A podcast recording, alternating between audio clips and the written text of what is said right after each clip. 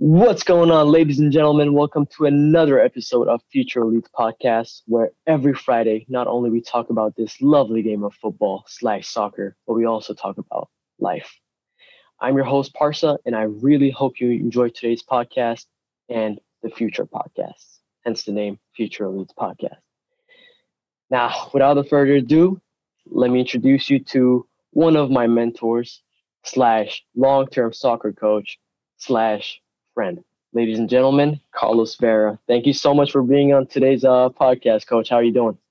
Thank you for having me, Parsa. Good to see great, you. Great. Thank you. Thank you. Likewise.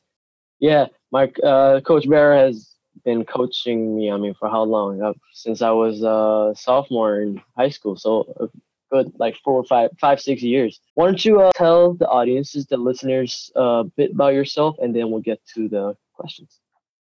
Well, um, First of all, it was you were a great player for from the from the day I met you, and um, when Christopher, my son, introduced me to you, he said, "I'm gonna bring this guy. He's kind of good."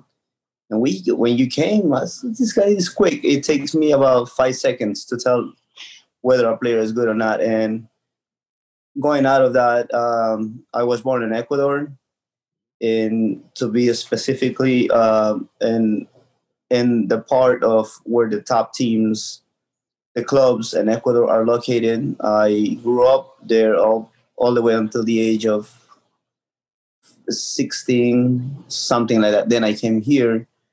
But in Ecuador is different than the US. Is uh, soccer is everything. We call it football over there more than soccer. Mm-hmm. And coming from those from that background, my father was a professional soccer player and playing soccer with friends in the street, playing soccer for soccer for a club. When I came to the U.S., I came to the city of New York. I played for my high school team, and then going to college, I had the choice: track and field or soccer. Track and field covered my entire college, so I had to go with track and field. But um, once I got married and I moved to Northern Virginia, where I live now, um, the first thing that I encountered at Virginia is very different than than New York, and and that's how I started coaching kids again. Eh, and and that's coaching is not what I do for a living, but it's my passion. And whenever I have an opportunity, even if I'm driving and I see a bunch of kids just kicking the ball, and if I have time, I'll pull over. All right, guys, let me so that's basically where I am. You know, just a passionate of soccer, and I've gone through the entire education process all the way to get my B license, which is you know something that most people will do if they want to pursue this as a career. But I just want to, when I coach soccer, I want to benefit people with not only with uh, with uh, with soccer skills, knowledge, but also some life skills and and and that's that's basically all about me. Right, love it, love it. Um, so back to your father being a professional soccer player.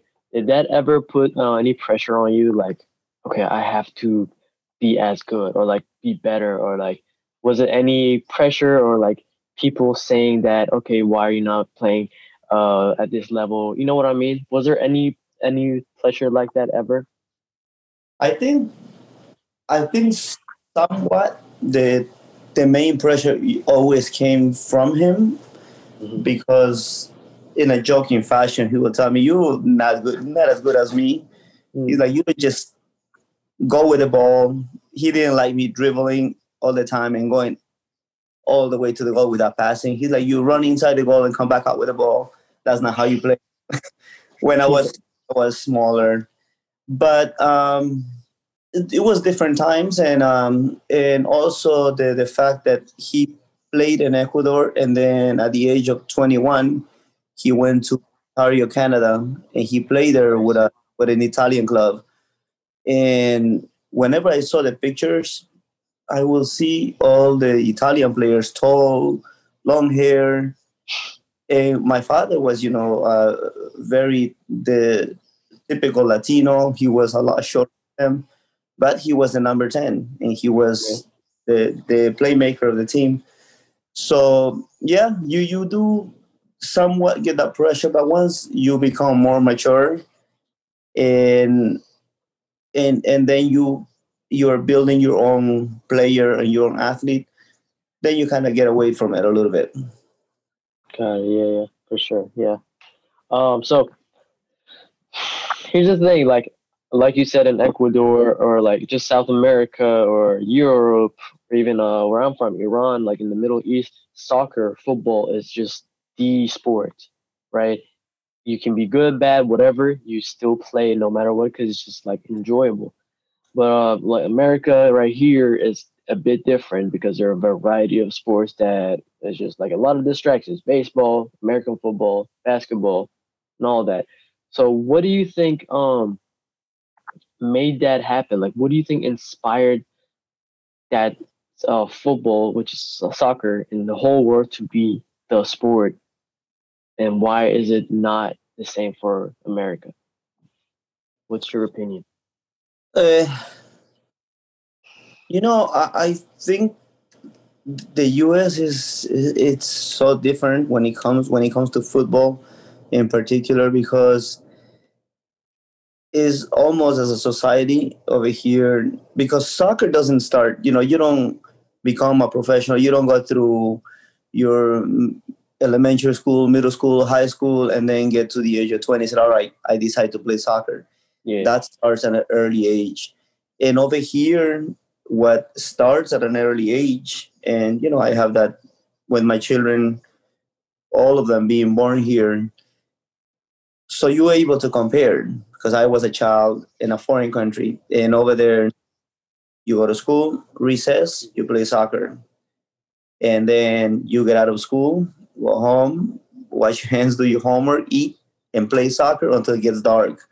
Then they'll call you to eat, yeah. and then if you have a little more light, you probably go back out and play soccer.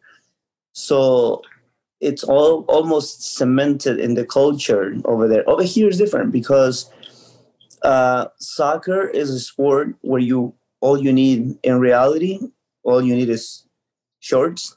Maybe if it's too hot, where I come from, where I used to live, it was really hot. So you had only shorts, no shoes. In some cases, you do have shoes. In some cases, some kids didn't have shoes. So I guess is is is a sport that's available to everyone. Imagine if a person that lives in, in Ecuador, Iran, Afghanistan. Uh, because I, when I came here, I came to find out we're so similar. Although we are in different regions, and different continents, but we are so similar culturally. And imagine if a person from Ecuador had to play, um, let's say, American football. All that gear they wouldn't be able to afford. Soccer, it's available to everyone. Soccer soccer is universal, and that's why you know there there are a lot more people, more a lot more people from humble uh, beginnings or or just or just basic uh, economic standards. That's and that's why soccer is it's available and it's and it's more is much bigger than any other sport because right, there. Eh, and uh, over here, uh, you know, you get exposed to all these things. The kids are at school. When they come right. home in their in their binder, they have okay winter. Also, you know, over here you have the seasons. You know, they have winter, where if it's winter season, you really cannot play outside. Mm-hmm. Then you have the fact that you know it's indoor soccer or you or you play a winter sport. It's a, a lot of elements but uh, i think it's more the fact that soccer is a sport that anyone can play. Right. Do you think that in the future like in near future not long term that it's gonna change like in america it's gonna change it's become it will become more of a mainstream sport rather than like third fourth uh the uh, like option because right now like it's American football and basketball, then baseball, then soccer. You know. Yeah, soccer is definitely like third or probably fourth. Yeah. Tier, uh, and uh, in importance for the for the U.S. Uh, I guess uh, sports federation um, or the entity that that oversees sports in the U.S. and and it's all about finances where they put their money. Like, okay, we're gonna put this much in football. Although each team is its own business, basically they all LLCs. They all for profit. They they're broken down into. They all have their their branch of nonprofit but uh, it's it's gonna have to do a lot with the youth development you know the the parents who love the sport and if they pass on to their kids expose them to the sport the, you will have to become for for for things to change it'll have to do with it with the sports authorities if you know they make more fields more indoor facilities that are available to kids. For example, uh, Zlatan Ibrahimovic, you know who he is, right? Yeah. He he he said something to Los Angeles Times, and I, I I kind of agree with that. He said it's crazy that in the U.S. for a kid who is really good to play soccer in one of the top travel teams, they have to pay three thousand dollars when in Europe and the rest of the world, to place the, the better player doesn't pay anything.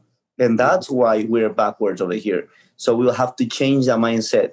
We will have to, uh, the, the government will have to step in and say, you know what, you local clubs here it's you know this much so you don't have to charge i'm already funding you and and that's where you know they i don't think they realize but this is a very uh, diverse uh, diverse country itself. Not only now that everywhere, everywhere you go, you find people from different ethnicities. Yeah. And and soccer is big outside the U.S.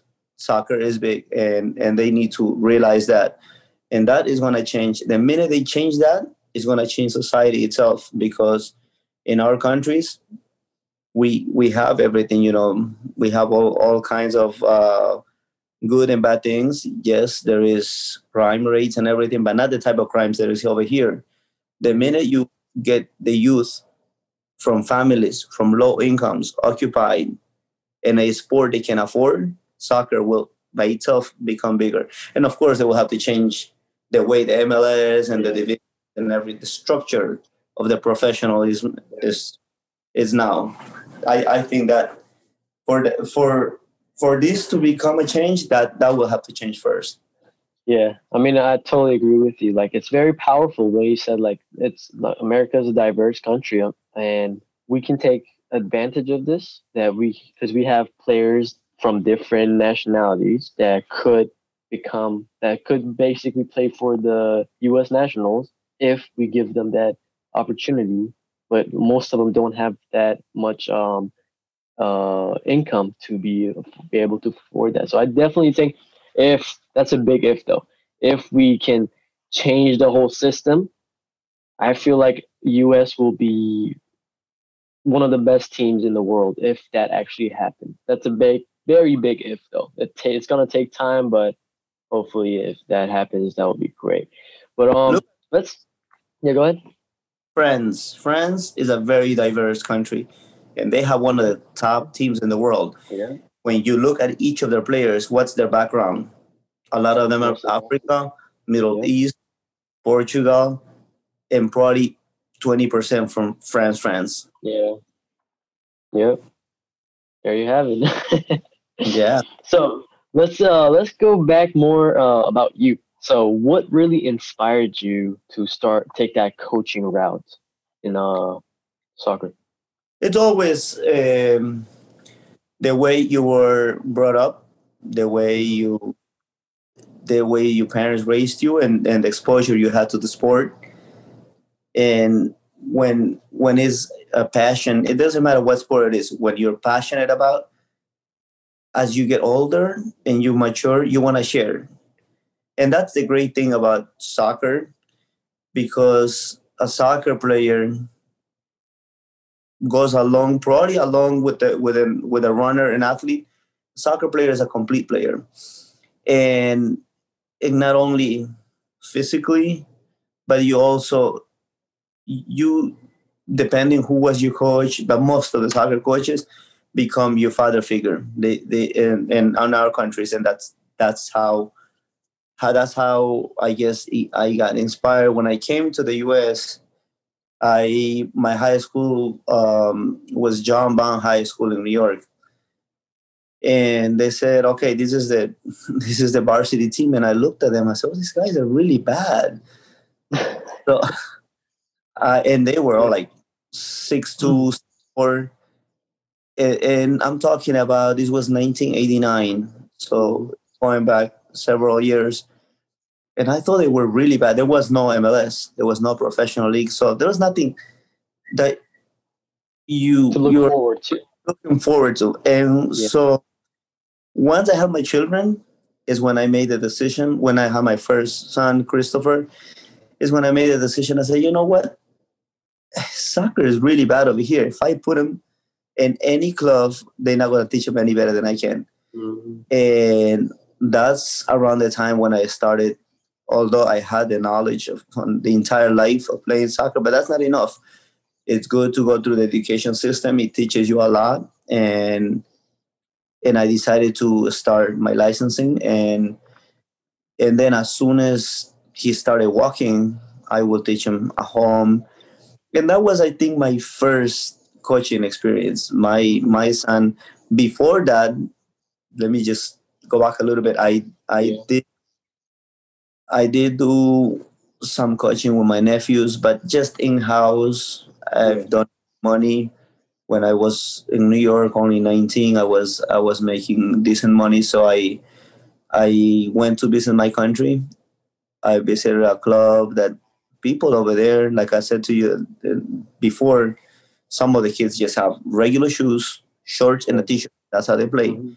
for a club for a club you cannot be barefoot.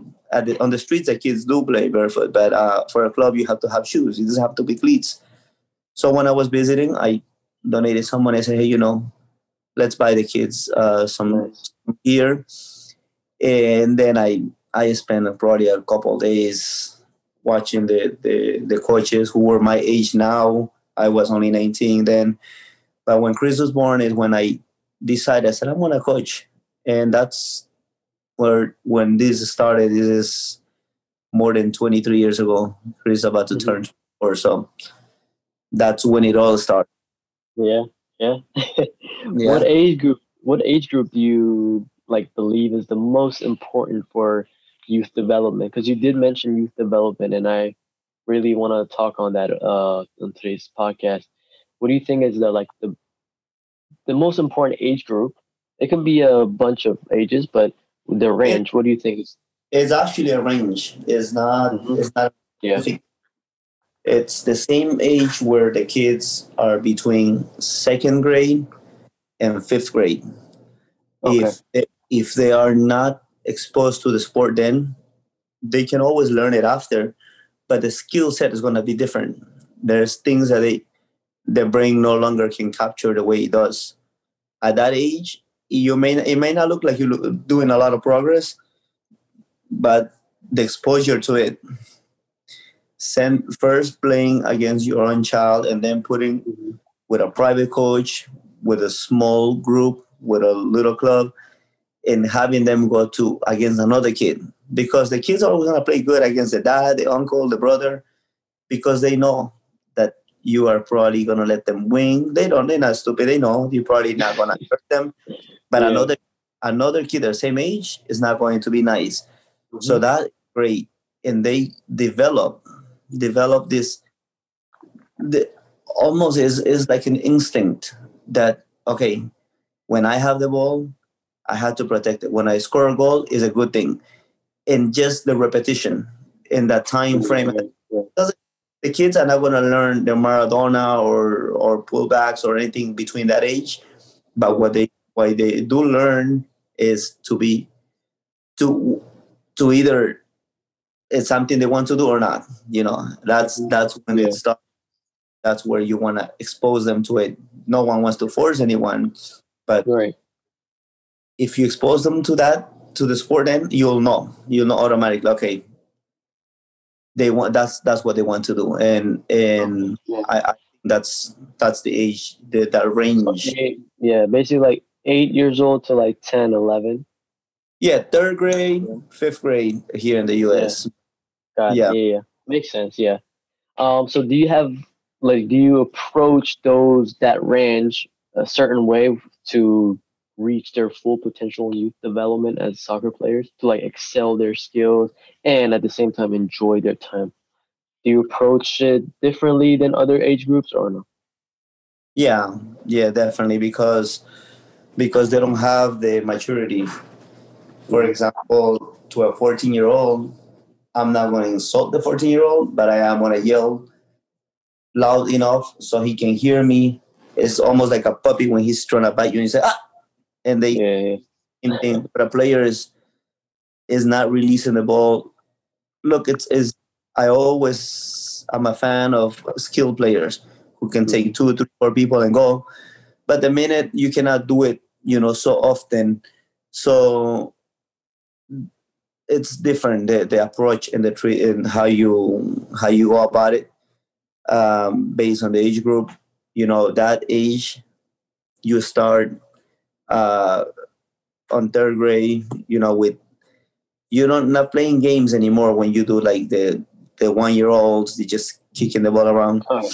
But at three, you know, you you start showing them what's to score, the benefit of scoring, and you want to create scoring opportunities as often as possible so they get the reward they get the reward but they also need to get scored on so they know what to lose is and that's how it It's is now is kind of a mix of a game but with a reward when you do good and also you're able to experience what is to get scored on so uh, that that is something you you go you know, at steps.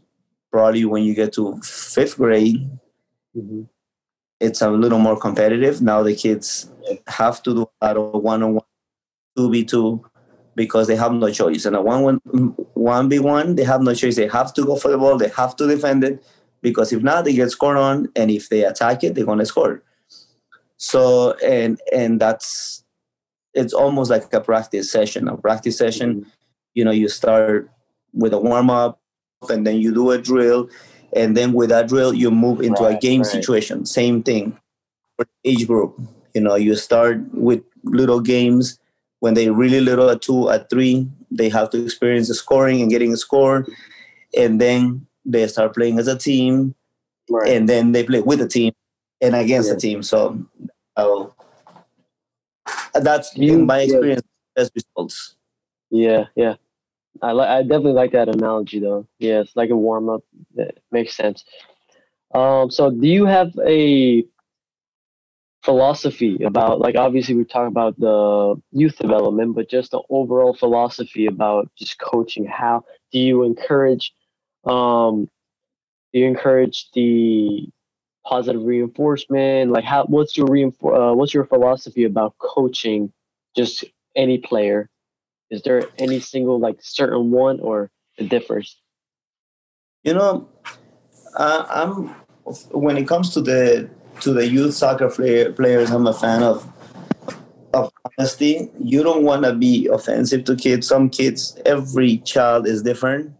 Some may get offended of, of something that um, the coach says, the way the coach says it, and that's because in their household maybe there is no yelling at all so the minute you just call their name loud, they become little tiny. So you yeah. gotta be careful that. Um, but but soccer, the reward of soccer should always be the goal. The goal, the scoring, the winning, and you know there's there's only two ways. You either win, lose, but there should never be at the at the youth age group. There should be never a tie. I've seen coaches that said, okay, you know, nobody won. The kids, uh, I, and that's very common here in the US. For example, at the rec level, when they're younger, they tell them, we're not keeping the score. The kids are not stupid. They are keeping the score. And they know when they lose.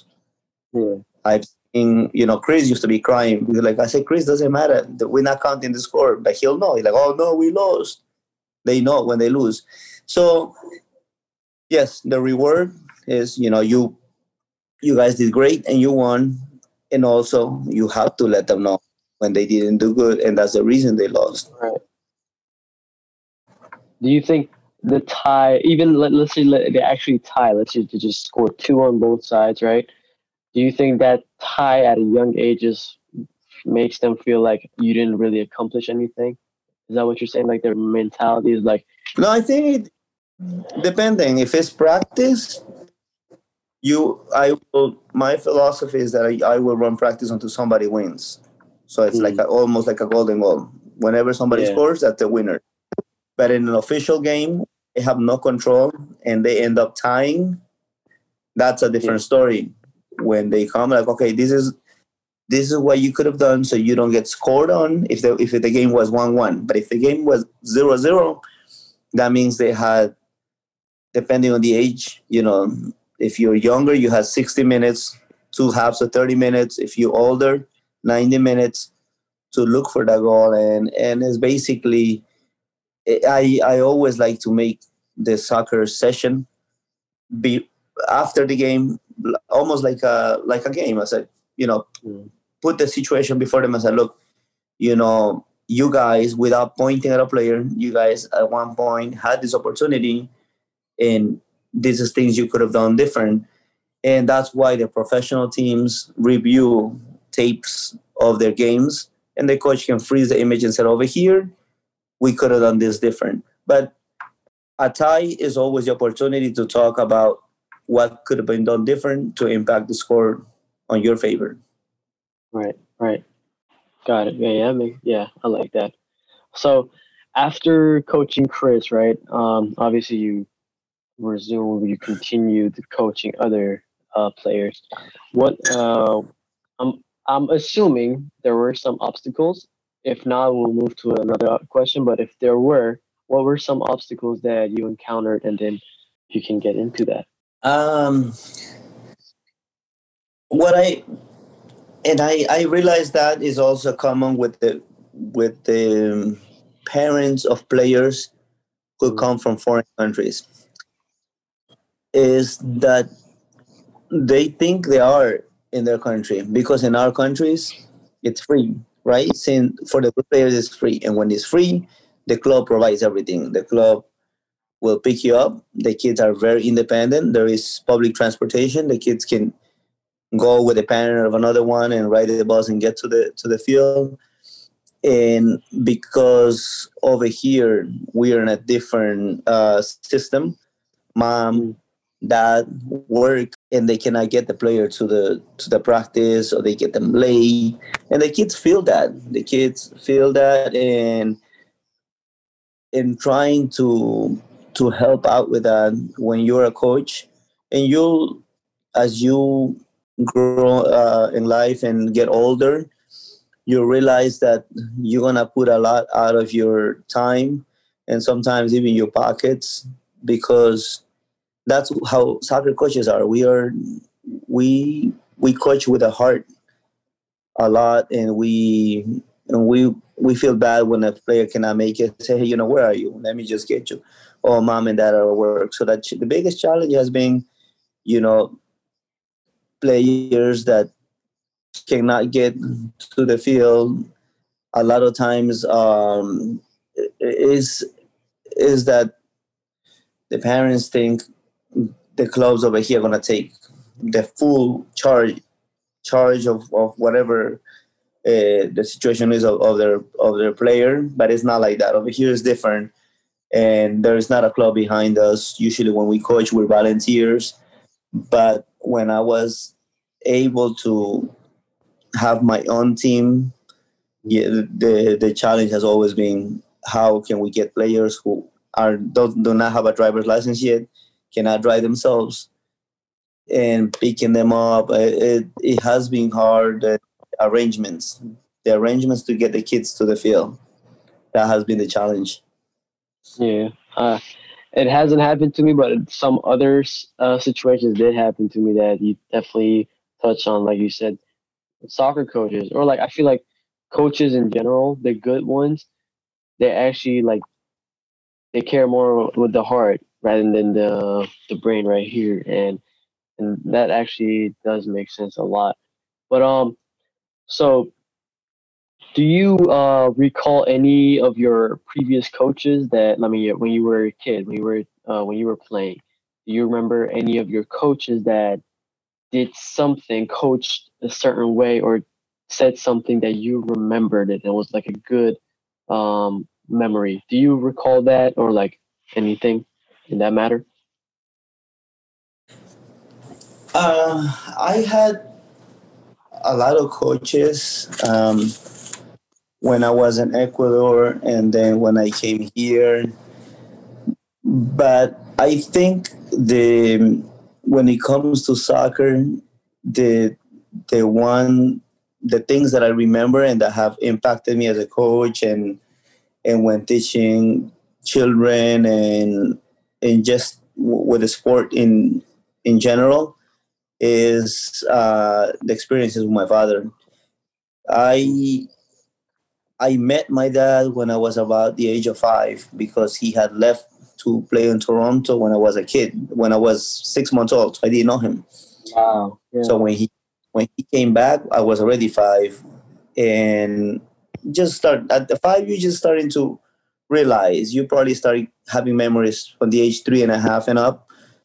So I was starting to realize, okay, my grandma would always tell me, "This is your dad," showing me pictures. But I met him. But when I met him, I was I already liked soccer because the kids in the neighborhood play soccer and I used to play soccer. But things that impacted me are, um, you know, my experiences with him, watching him play, and also because he was still young, he'll still play in the in the local leagues. And one time he took me to a professional soccer game. That's the first time I went to professional. I probably was in first grade. Uh, must have been, and and I remember that the entire time I was going, I was holding his hand, I was looking up. He was talking to me about the traits of it, of each position, what a midfielder has to do, a defender, a uh, forward. Yeah, yeah. And as we walked to the stadium and we entered, with a bunch of people. My first time in a big stadium. So since he talked to me about it the entire time when I got there, yeah. sat down, I was watching. I said, Dad, he's not doing what his traits are supposed to so, so those are experiences that, and then we'll watch soccer together. He'll tell me, look, you know, the forward has to be selfish. He cannot pass the ball. It's his job to score. So he cannot let someone have the ball. It's his responsibility. Right. So those are things that I carry along all the way up to now. And it always it always pop out of my mouth when I talk to the players. Hey, you know, these are the traits because by now I realized that he was right. And so, as far as um, situations or a person who impacted me the most was my dad because uh, personally, in person, aside from I've met Messi in person, I've not talked to him, but I've seen him like yeah. from here to uh, half a yard. I think I told you that. Yeah. The other great player that I've seen is my dad. So so that was a good a, a good experience a good the person who impacted my my life mostly when it comes to the sport all right just wanted to give a quick shout out to everyone who is tuning in so far i really hope you're finding value in this episode and hopefully the future episodes if you have any suggestions on what you'd like to hear more of on our podcast please give us a feedback hopefully five stars and in the comments write down your suggestions again thank you so much for your support now let's get back to the podcast. So your dad was basically your coach as well during like for that matter, right? Yeah, not mm. he will just play with me. He didn't no, coach yeah, a bunch yeah, of, no, but, yeah, But, but for that matter, yeah. yeah. That's the, the only reason I asked that was to touch like what you just said at the end to uh, implement those things as a coach yourself. So that's why I asked, do you remember any of your uh, previous coaches that coached you to that you took away something that resonated with you and then gave it back to the other players. So yeah, that that's I like that. I like that. So um obviously, as a uh, private coach and a group uh, coach, uh, it, it's a bit different because you're by yourself. You're not um, working for a club or a team. So everything else, like the business side, you're still doing it un- un- until you find people that are more knowledgeable and interested in that have the same vision as you and can help you out in that. But until then, you're basically doing everything yourself, the business part and the coaching part. So, um, uh, what were the most uh, valuable lessons you've learned during those like the first few years of coaching while having the business side in it? So, like, any lessons you learned on the business side of the coaching? You know, I I realized that it's hard to to mix both of them, and usually what I what I ended up doing is just coaching. Um, to give you an example, when I first came to Northern Virginia, I lived in a place named Manassas, which is a suburb here in Northern Virginia, and it it's very diverse. Manassas is very diverse, uh, big Latino presence, uh, and then other ethnicities too.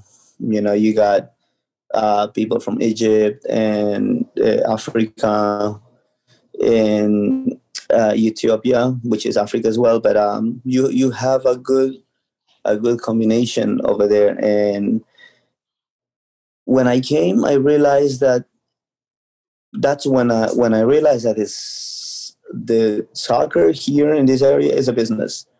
But when I came from New York, I used to coach not not uh, as a business, just as just as a coach, volunteer for free, whatever. But when I got here, I said, you know, there's nothing better in life than being able to to make a living doing doing something you love to do and you while you benefit other other people. And and i thought oh this is a good idea. And and in my case it was a bit challenging because um i didn't i i had too much my coaching was more with the heart than than focusing in in the business aspect. Now I think different. Now I've matured. Now I think different. I um I'll, I'll have to to divide my time. It's it takes a lot of time. A lot of people think that you just show up, train kids, or make a team, but but they work because we. Uh, this is a this is a country where where it's filled with liabilities. you know, anything anything can go wrong, and then suddenly you in a situation in a litigation situation, so you don't want to be there, and and that's why my main focus was having the right forms when, especially when you're dealing with youth, and uh, I ended up doing a league, a free league in Manassas, completely free for the kids, Mm-hmm. and the way I went is I I look for sponsors, business to sponsor the, the kids. It was 400 kids, and I did something similar um, to what other clubs were doing, where I had parents volunteer to take on each little team of each division, each group, age group, and of course I will have like um, before we kick off, we had like four sessions where I'll have a class uh, literally a presentation in a class. Okay, this is how you coach youth. These are things you have to be careful. These are things you cannot touch. These things you cannot say. This is you know, and then then we moved on to the sports aspect. I'll hold a little session with them, teach them how to run Yeah. a practice. You know, so they don't go empty-handed. Like over here, uh, right. Of where what they do to the to the volunteer coaches, they hand them a bag with 20 cones and and training bibs, and I say, well, coach, they the best they can do is go to YouTube and try to learn something, but Yeah. it doesn't work that way. But that that's that was uh, one of the things that um, I am actually recently working on is, is also when I have another business enterprise where it my main focus is and that's that's the one where I earn a living. So trying to get enough time to do that and do the soccer part it's it's a bit challenging because of the amount of time um, right. but uh, we'll see. That's the that's something i i feel that it's hard to do it alone. You have to. Yeah. You yeah have to form a, some kind of partnership with people that share the same passion. Yeah. Let me ask you this. So the for the camp that you had the 400 kids because that's a huge number of kids was it mainly because it was free for them or were they like a, a part of marketing that got them? You know what i mean? You know um, when i went to school uh, and this also goes back to my dad when i was growing up i watched my dad. He did a lot of community stuff. He'll go fight for the town council so they can get water they can get electricity. And then you know whenever they succeeded on those achievements he'll he'll do a soccer tournament. Said it's free for everybody and he'll buy shirts. And then he'll go with me.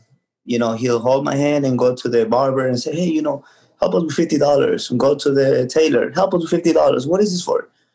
We achieved we did this achievement and i want to do something for these people but i don't have the money. If you help me i'm to put the name of your business on the shirts. So you kind of take that away and then you you know you bring it to the modern world in a different level. So i actually did um, took an online class when i when i came here to manassas on sports marketing and and when i decided to do that it was it wasn't i wasn't planning on doing a league in manassas and i remember i was with christopher and my wife and i went to to the park and I took a soccer ball. Mm-hmm. And when we got there, there were two children, and I feel I think one was Portuguese, one was Hispanic, and and this was located on a street called Knoxville, Manassas. So we got off there, we started playing, and about ten minutes into the game, a bunch of cars pulled up. And this was my first experience in Northern Virginia. I had just moved from New York like three days ago and then a bunch of kids with backpacks with numbers on their backpacks and the kids uniform like the local clubs that we have over here uh, and then it was my first experience because in new york we play soccer we belong to clubs but we don't get and we don't show up to the field with the our backpacks the same color and numbers and yeah. our backpacks new york is different new york is like a foreign country when it comes to that mm-hmm. new york maybe the outskirts of New York, but the city of New York is not like that. So for me, it was like a first time experience, and I felt so bad because Christopher was with me. So I was I just moved over to play home, but the other kids were just watching the the kids about the same age that just showed up is with the mouth open looking. So I went up to the coach, and I said, what can those two kids do to belong in your team? He like, oh, they have to try out. I said, what's try out? because for me trials is one thing but try out i said what's try out They're like oh they come and they show their skills i said and then they play said that's it and then then the club provides all that he's like no they have to buy i said so how much is it back then it was like $80 the registration wow. which now which now is like 180 yeah. so i looked at the kids I looked at the shoes, I looked at the clothes. Said, these kids, the parents of these kids cannot afford eighty dollars. That's for sure. I said that to myself. So I said to the kids, "Where do you guys live?" They said, "Oh, across the street." I said, "Oh, you gotta be careful when you cross." So I crossed in the street. I said, "Go home." I said, "Give your mom my phone number." So to each of them, give your parents my phone number. I don't know why I said that. I didn't even have a plan. But so I went. It was an instinct, huh? And I talked to my wife. I said, that's not okay. And oh, I forgot. I made those kids a promise. I said, look, I'm gonna make a promise. You are gonna have the same thing those kids have, and you are gonna play soccer the next season. I'll make sure that that, that happens. I didn't know how I was gonna do it. I just knew that that minute I had a goal. So I went to my wife. I talked to her. I said, I wonder how it is. I said, I mean, I um uh you know a resident of this town. I have everything. Whoever organized that, that club has everything. So all I have to do is organize a club. So I said, let me start. And then I started the research. Hmm. By then, internet was brand new. It, it was just, you know, it wasn't, we still had the AOL was, Yeah. yeah. uh, so I had a, I had, I went to the library, spent half a day. First, I researched on the, on the youth association that oversees the clubs. Then I found out the fields usage. Then I went to the local fields. It was a battle. It wasn't easy. The first thing they told me is like, "Oh, there's already a club. Just join them." I said, "No." "The- Is it free? They said, "No." I said, "I want to make something free." They said, "Oh, but why would you do that?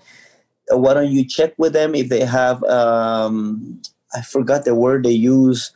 It wasn't a sponsorship. It, it was um, grants Mm. let find Oh. out from them have any grants. I said they have grants for several kids. They said, I don't know, you have to find out. So I had to go back and forth, back and forth, where I got to the point that I wrote a letter to the governor. I went straight to the top. I said, look, you know, it's not okay that you can only play sports if you have money. That's not okay. That's these are public fields. You cannot say it's a public field, but right now you cannot play because this paying club is using it. That's not okay. Um, so I went I went through all that and at the end what I did is I got free marketing. I contacted all the the local newspapers myself. I said this is what I'm trying to do and it's free. So I had to tell them it was free so they can export because the minute I'll say if I was doing something that was paid, then it's a business, right? I said it's free. They said, okay, do you have um, uh, it's it's an organization, a 501c3, where where is a nonprofit. I said, no, no, no, no. I said, let's cut the crap. Just do it for free. General, I don't care about your organization Yeah. uh, standards. We're just doing something for free. I went to the Latino community. I went everywhere. So I got uh, in my research, and I made a lot of phone calls, a lot of emails.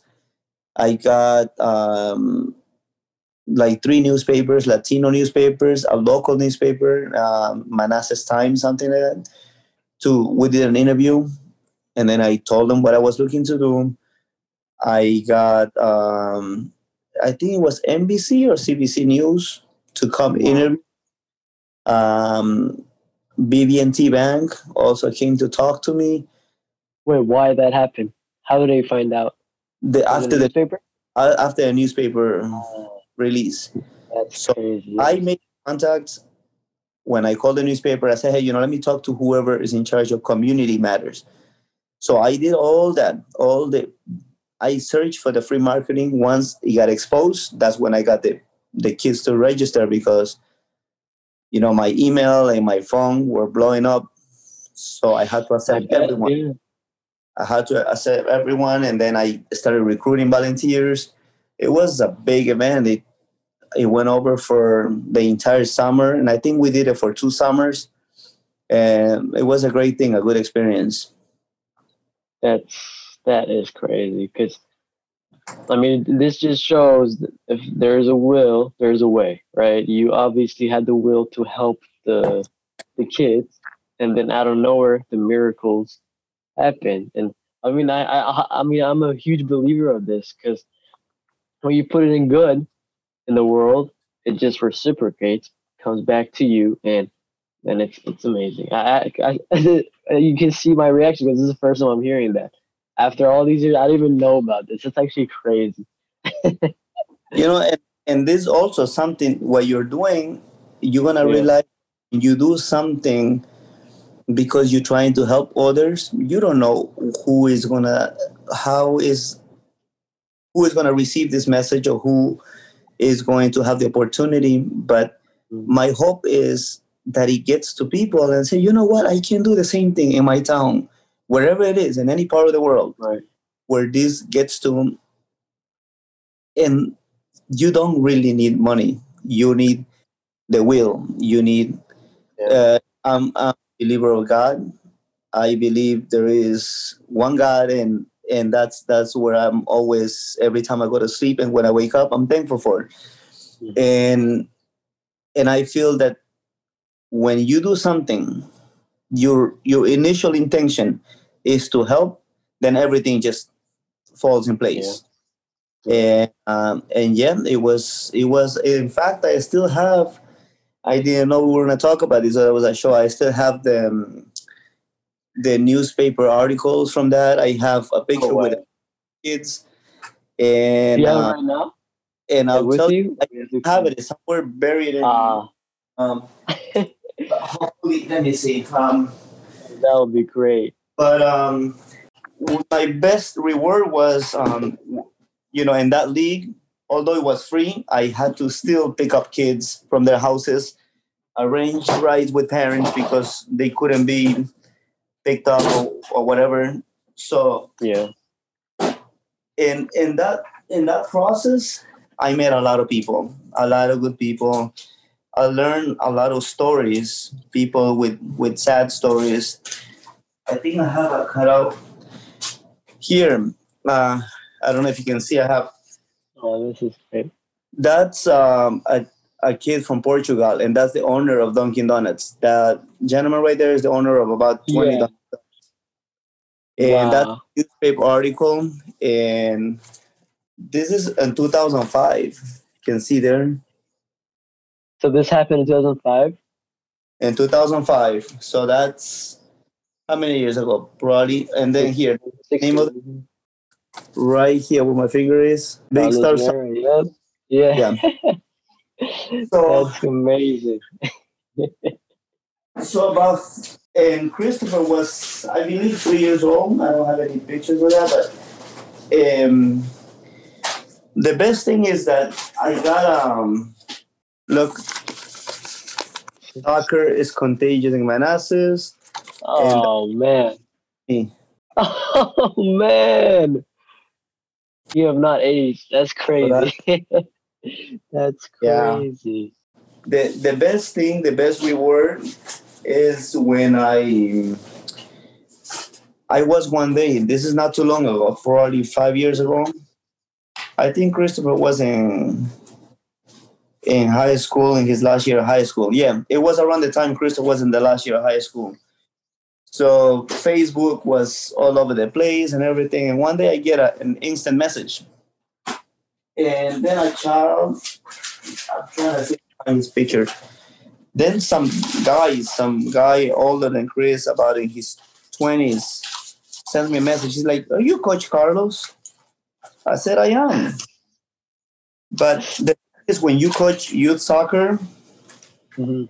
you come across so many people, and they grow and they become bigger, taller than you, and they grow bigger like you, and you don't recognize them. and it, calling you coach they call you coach and you don't know. So he's like, "This is Hector." I say, "Oh, Hector, um, where did I meet you?" He's like, "Big Star Soccer," and of course, I remember Big Star Soccer. That was Yeah. that was one of the things that um, that touched my life. And I said, oh, "Yeah, Big Star Soccer, I know." He's like, "Coach," he's like, "Thank you for everything you did for us." He's like, "Remember Junior?"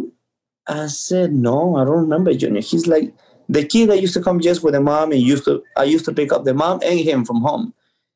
So I remember I took a picture with his mom and the kid at the end of the program. Everybody was in tears, crying. What do we do from now? I said, I'm moving to Loudoun County. I hugged but everybody became like my family.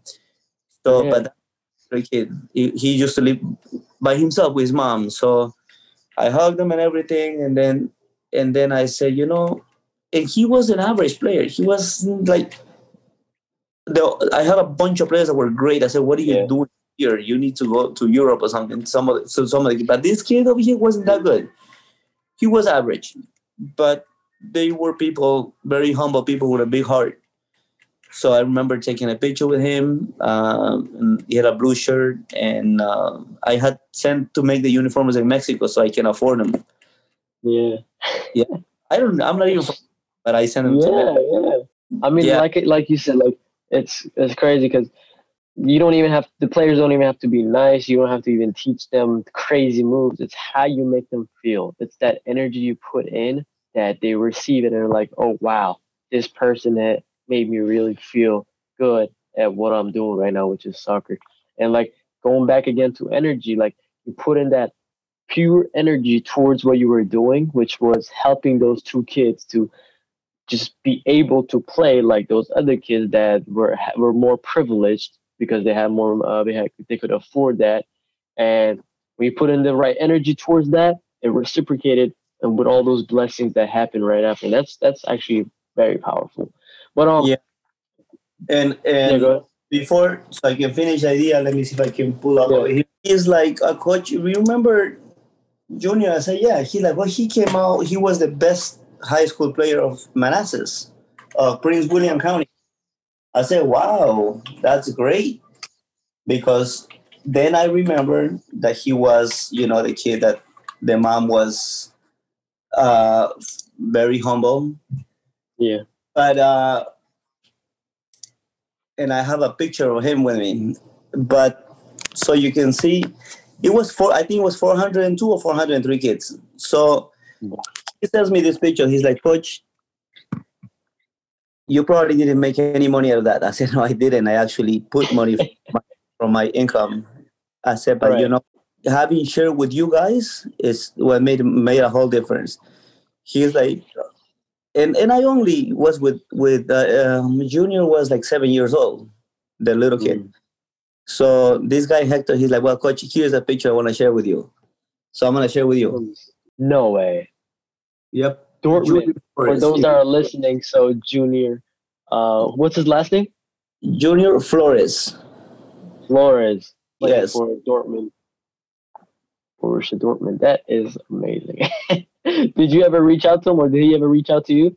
No, no, he reached out Like to me. that, He re- like because Hector had told him they were friends Yeah. on, on uh, Facebook, so he told him Instagram wasn't around, so Yeah. he reached out to me and he was always thankful, and so I sent him a picture of me and him when the, when he was little, Right.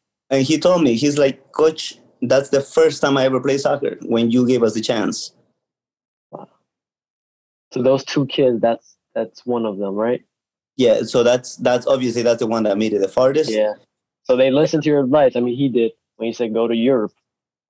you know, and, and maybe along the way before he got there, he must have had uh, great opportunities, great, great trainers, but just being part of that initial kickoff, Exactly. it, it made me feel uh, very uh, blessed because you impacted someone's life. And then, you know, a lot of these kids went on to have kids, and a Yeah. lot of that you say, you don't know how powerful your words are. A lot of words you say, it'll impact kids. That's that's the most important thing, you know, the impact that we make as coaches, as players on on children, because they'll eventually repeat your words to others. Yeah. That's that's very powerful. So I mean, obviously we make them by them I mean the players, the young uh, players. We make them to believe and have those uh, confidence by the way we make them feel.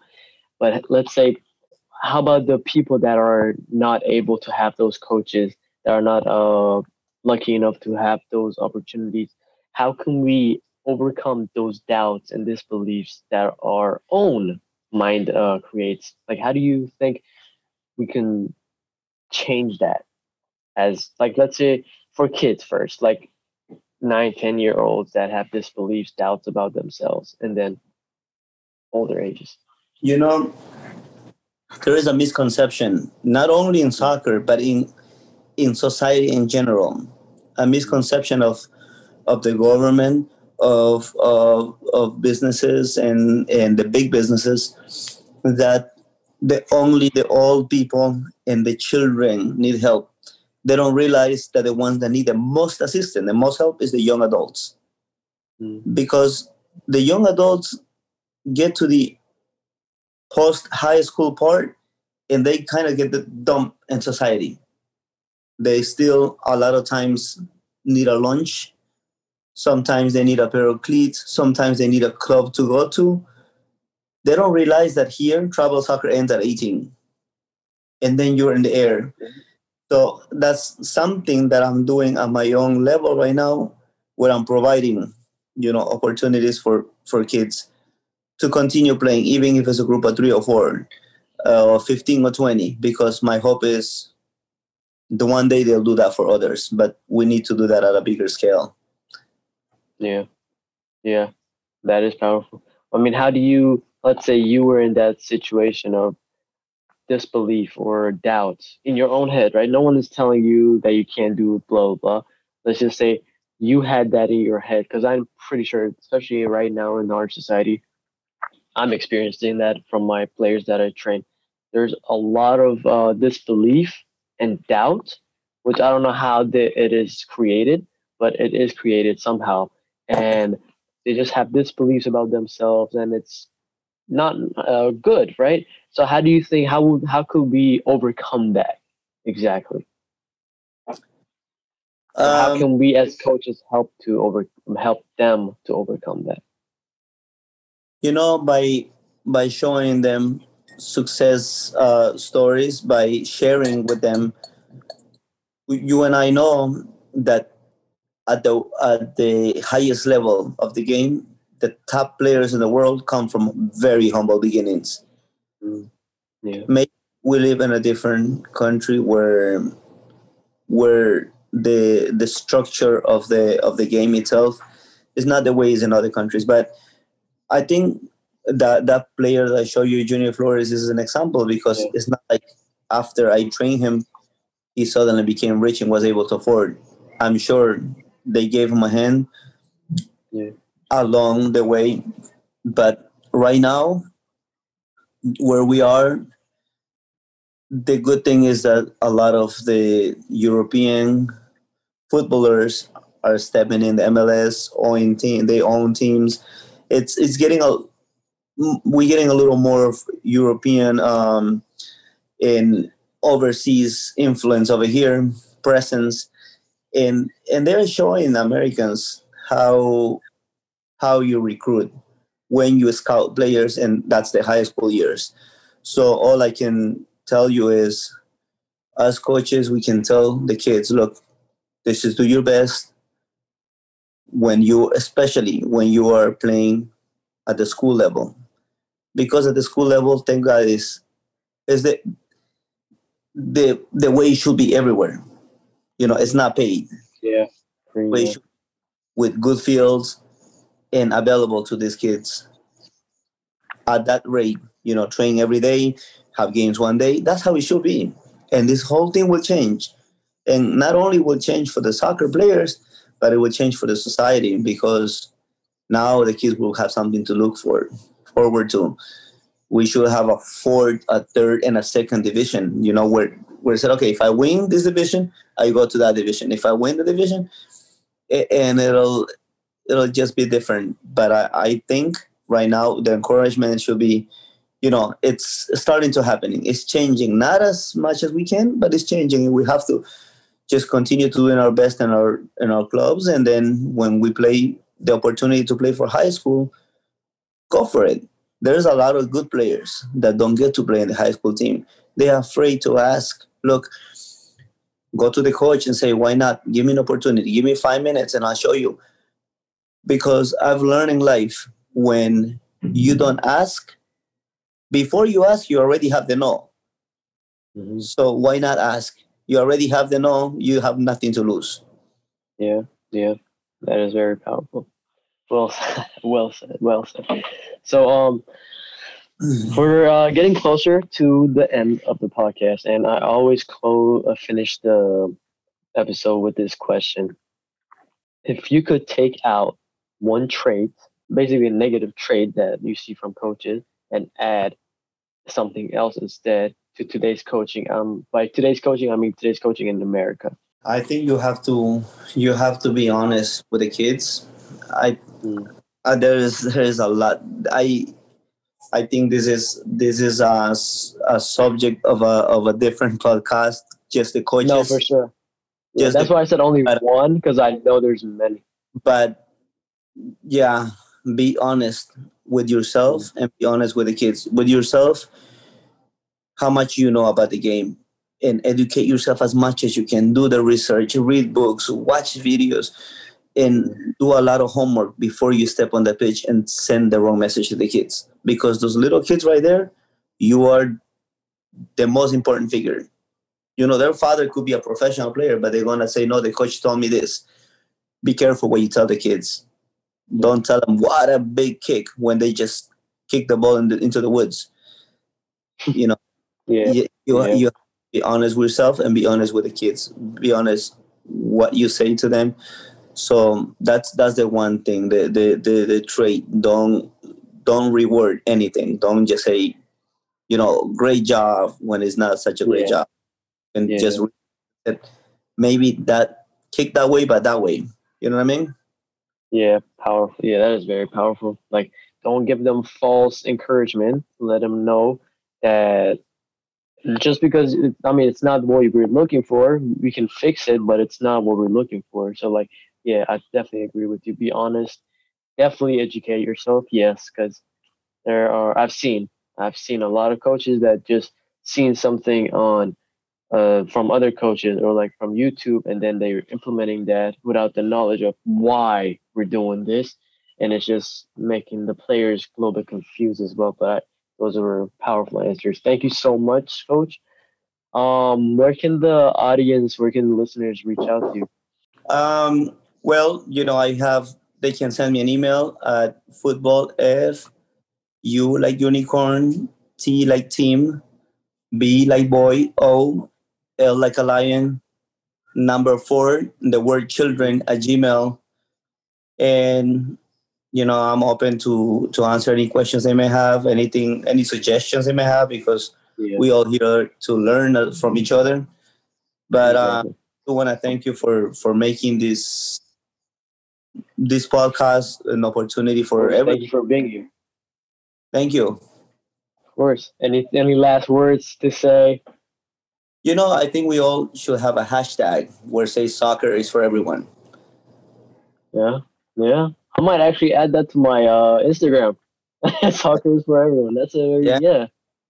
You you have money or you don't have money. You are Catholic, Muslim. You are whatever. You're rich or poor. Soccer is for everyone. Yeah. That's the one That sport that's everyone. Oh yeah. Oh yeah. Definitely agree with you. All right. Well, a pleasure having you, sir, on this episode. And yeah, well, ladies and gentlemen, thank you so much for tuning in, and have a great night. Bye bye.